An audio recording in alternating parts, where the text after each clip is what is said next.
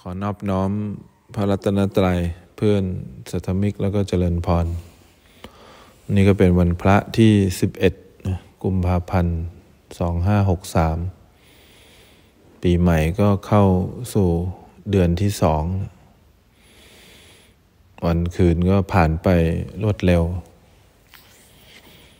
เราก็ดูว่าเราทำหน้าที่ของตัวเองหรือยัง หน้าที่ก็คือการ ลี่ยนแปลงตัวเอง การเห็นความจริงในตัวเอง ความจริงก็คือจุดอ่อนที่เรายังอ่อนหัดอยู่นะจุดอ่อนของเรามีไม่เหมือนกัน แต่มีเหมือนกัน คนที่มีจุดอ่อนคือคนที่เผลอไปอยู่กับความรู้สึกได้ง่าย ตามใจกิเลสได้บ่อยคนที่อ่อนหัด แล้วก็มีความทุกข์มีความกังวล กับชีวิตในประจำวันได้ง่าย ส่วนคนที่มีจุดแข็ง ก็พยายามจะดิ้นรนไม่ทำให้เกิดจุดอ่อน ไม่ทำให้คนเห็นว่าเราอ่อนแอ แล้วก็พยายามที่จะเก็บซ่อนความอ่อนแอไว้ข้างใน อันนี้คือเป็นจุดแข็งที่เป็นจุดอ่อนเหมือนกัน ส่วนคนที่เห็นความจริงว่าตรงนี้แข็งไปตรงนี้อ่อนไปเนี่ยก็เรียกการเห็นจุดอ่อนทั้งสองข้าง เพราะฉะนั้นเริ่มต้นถ้าเราหลับตาลงเนี่ยเราให้ความสำคัญกับคำบริกรรมหรือลมหายใจ ขณะที่เราให้ความสำคัญกับลมหายใจหรือคำบริกรรมจิตที่เป็นจุดอ่อนของเราเนี่ยก็จะมาอยู่กับอารมณ์กรรมฐาน มันจะทำให้จิตใจเราเกิดความสงบ เพราะฉะนั้นพระเอกของเราตอนนี้ก็คือความสงบ หรือคำบริกรรม หรือลมหายใจเพราะฉะนั้นการที่เราอยู่กับลมหายใจเข้า อยู่กับลมหายใจออกเนี่ยเราก็ไม่ไหลไปหาอารมณ์อื่น มีเสียงเรารู้ทัน เพราะว่าตอนนี้พระเอกของเราคือลมหายใจ และขณะที่เราหายใจ ขณะที่เราพุโทโธ เราก็จะเห็นจุดอ่อนของเราได้ชัด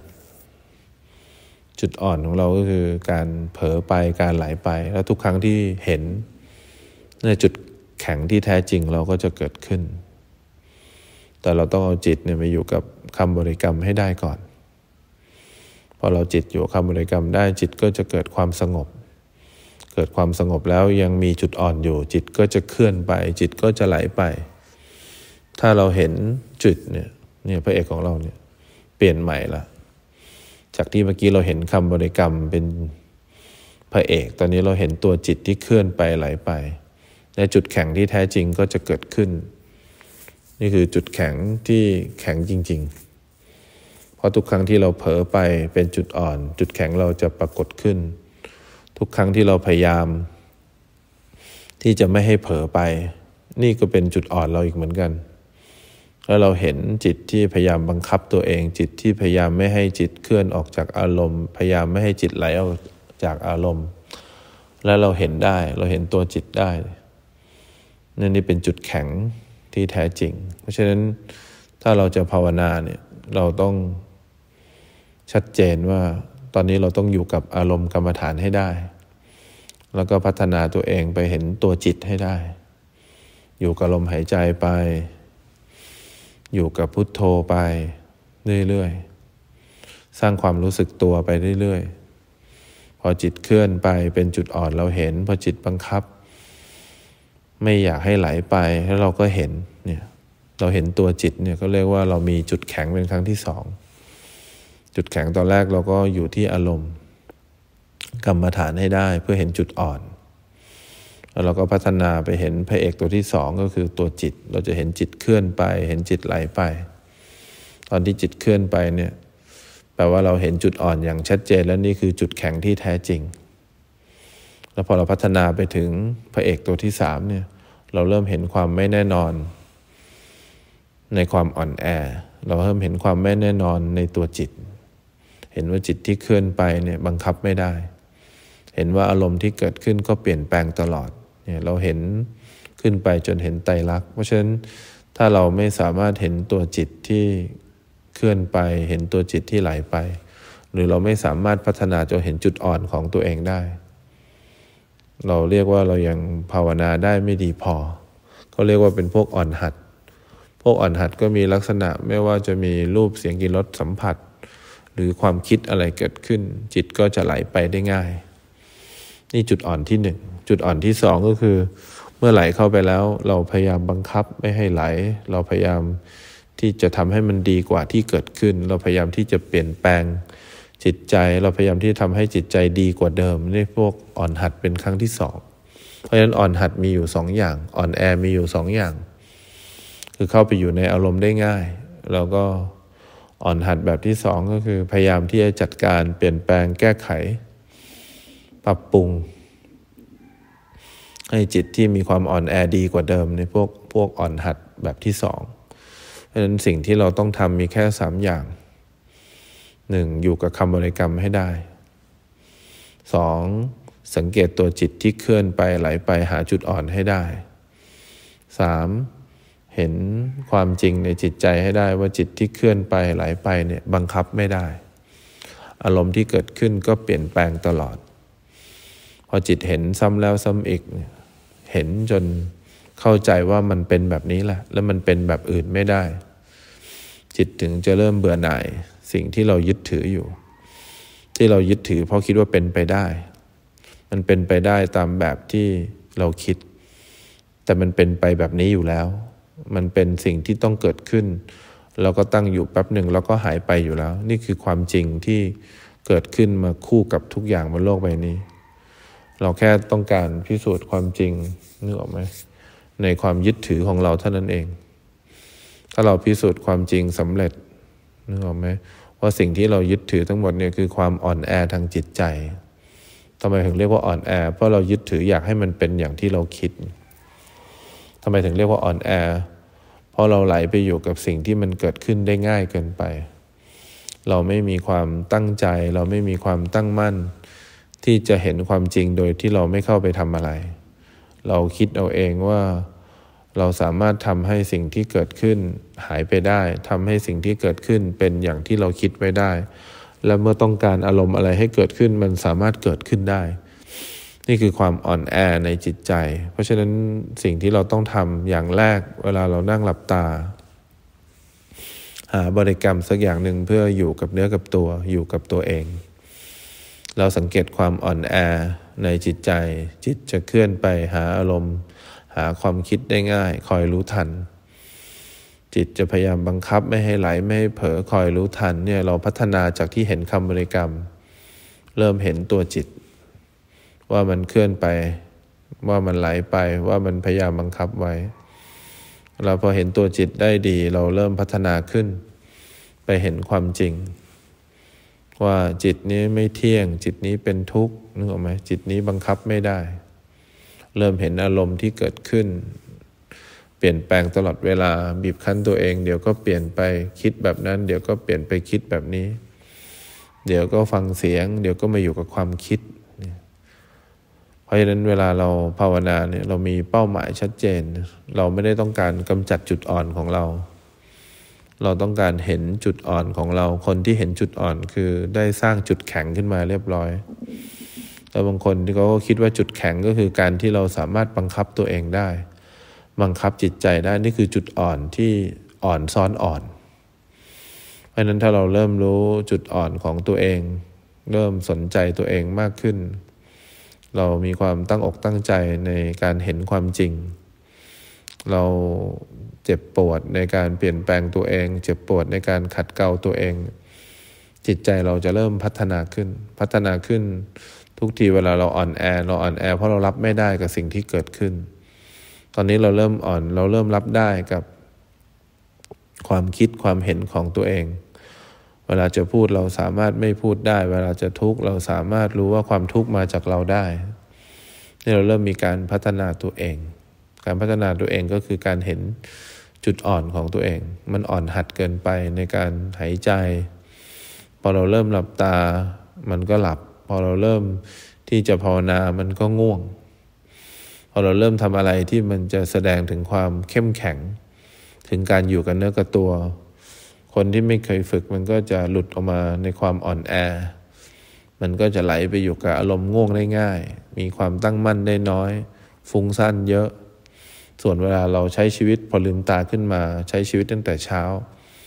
เราก็จะเป็นคนที่มีความสุขกับนู่นนี่นั่นนั่นแหละคือความอ่อนแอของเราคนที่มีความสุขโดยการอาศัยอารมณ์รอบตัว ต้องอาศัยบรรยากาศดีๆ ต้องอาศัยคนรอบข้างดีๆ ต้องอาศัยอาหารดีๆนี่เขาเรียกอ่อนแอ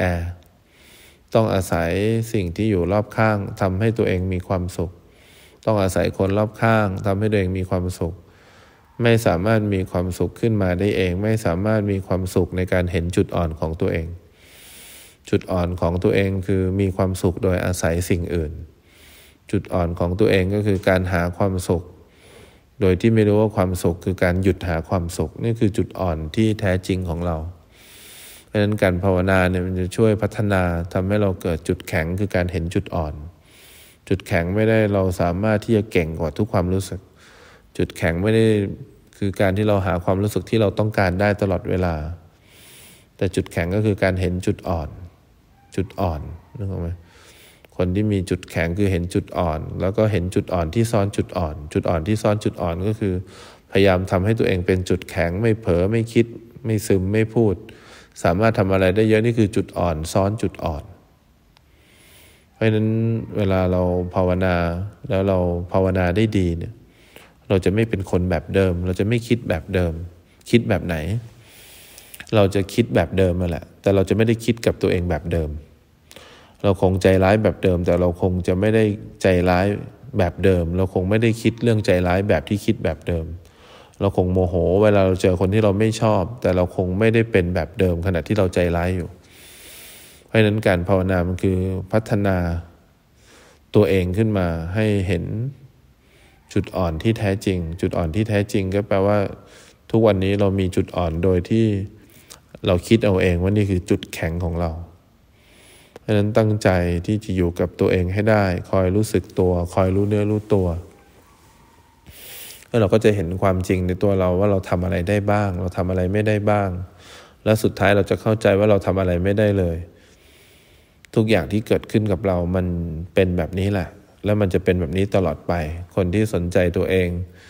จะเริ่มเข้าใจว่าความคิดแบบนี้มันเป็นมาตั้งนานแล้ว แล้วเดี๋ยวมันก็หายไป ความทุกข์แบบนี้มันก็เป็นมาตั้งนานแล้วแล้วมันก็หายไป ความสุขแบบนี้มันก็เคยเกิดขึ้นกับเราแล้ว เราเลยไม่เซอร์ไพรส์มากแล้วมันก็หายไป ความรู้สึกดี ความรู้สึกสุข ความรู้สึกทุกข์การปรุงแต่งดีการปรุงได้มันก็เป็นอย่างนี้ตั้งแต่เราเกิดจนอายุเท่านี้ แล้วทำไมเราต้องเกิดความเครียด เกิดความทุกข์เกิดความสับสน เพราะเราไม่เคยเห็นสิ่งที่อยู่คู่กับเรามาอยู่แล้ว สิ่งที่เป็นแบบนี้กับเรามาตั้งแต่เกิดแล้ว แล้วเราก็เลยมีจุดอ่อนที่เราอยากได้ อยากมีอยากเป็นกับทุกสภาวะที่เกิดขึ้นกับเรา จนวันหนึ่งเราเริ่มภาวนาเป็น เราเริ่มเห็นจุดอ่อนเป็น เราก็รู้ว่า ไม่ว่าความคิดแบบไหน ไม่ว่าการปรุงแต่งแบบไหน ไม่ว่าความรู้สึกในร่างกายแบบไหน ความรู้สึกในจิตใจแบบไหน หรือแม้กระทั่งตัวจิต ก็อยู่ในสภาวะที่เกิดขึ้นตั้งอยู่แล้วก็ดับไป อยู่ในกฎเดียวกัน คือความเปลี่ยนแปลง อยู่ในกฎเดียวกัน คือบังคับไม่ได้ แล้วมันจะอยู่ในกฎแบบนี้ตลอดไปไอ้ที่เราสนใจความรู้สึกนั้น มันก็เปลี่ยนแปลงไอ้ที่เราสนใจความรู้สึกนี้ เดี๋ยวมันก็หายไป ไม่มีความรู้สึกไหน น่าสนใจเพราะอยู่ภายใต้กฎเดียวกันคือกฎแห่งไตรลักษณ์เนี่ยวันหนึ่งเราจะเข้าใจความจริงในตัวเรา วันหนึ่งเราจะเข้าใจความจริงในจิตใจของตัวเอง แล้ววันนั้นเราจะเบื่อหน่าย เบื่อหน่ายที่ยึดอย่างนี้มาตลอด เบื่อหน่ายที่อ่อนแอแบบนี้มาตลอด แล้วเราก็จะคลายความยึดมั่น ว่ามันต้องเป็นอย่างนั้นมันต้องเป็นอย่างนี้ เราจะเข้าใจว่าอ๋อมันเป็นแบบที่มันเป็นนี่เอง แบบที่มันเป็นก็คือ ทุกอย่างในโลกใบนี้เกิดขึ้นแล้วก็ตั้งอยู่แป๊บหนึ่งเราก็หายไป แล้วถ้าใครคนหนึ่งพยายามจะเปลี่ยนแปลงกฎนี้ คนนั้นต้องเกิดความทุกข์ ใครบางคนพยายามทำให้กฎนี้เป็นอย่างที่ตัวเองต้องการจะต้องเกิดถูกความทุกข์ ใครบางคนอยากได้ อารมณ์ที่เร็วกว่าที่มันจะเกิดขึ้น ก็จะเกิดความทุกข์ วันหนึ่งเราจะเข้าใจว่าเราทุกข์เพราะใคร แล้ววันหนึ่งเราจะเข้าใจว่าเราเกิดมาเพื่ออะไร แล้ววันหนึ่งเราจะเข้าใจว่าความตายไม่น่ากลัว เพราะความตายก็คือความเกิดดับ ความตายก็คือความเปลี่ยนแปลง ความพัดพาก็คือความเปลี่ยนแปลง ความพัดพาก็คือการเกิดดับ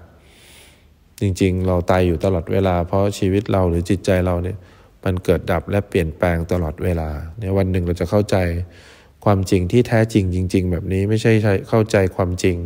เพราะมันเป็นอย่างที่เราคิดเฉยๆวันหนึ่งเราจะมีความสุข กับการอยู่กับความจริงมากกว่าเราจะมีความสุขกับการคิดเอาเองว่าเราได้รับสิ่งที่เราต้องการ เพราะนั้นการภาวนามันจะช่วยขัดเกลาจิตใจตัวเอง พัฒนาจิตใจตัวเองจนเราอยู่ในจุดที่ไม่เป็นแบบเดิมอีกต่อไปนะ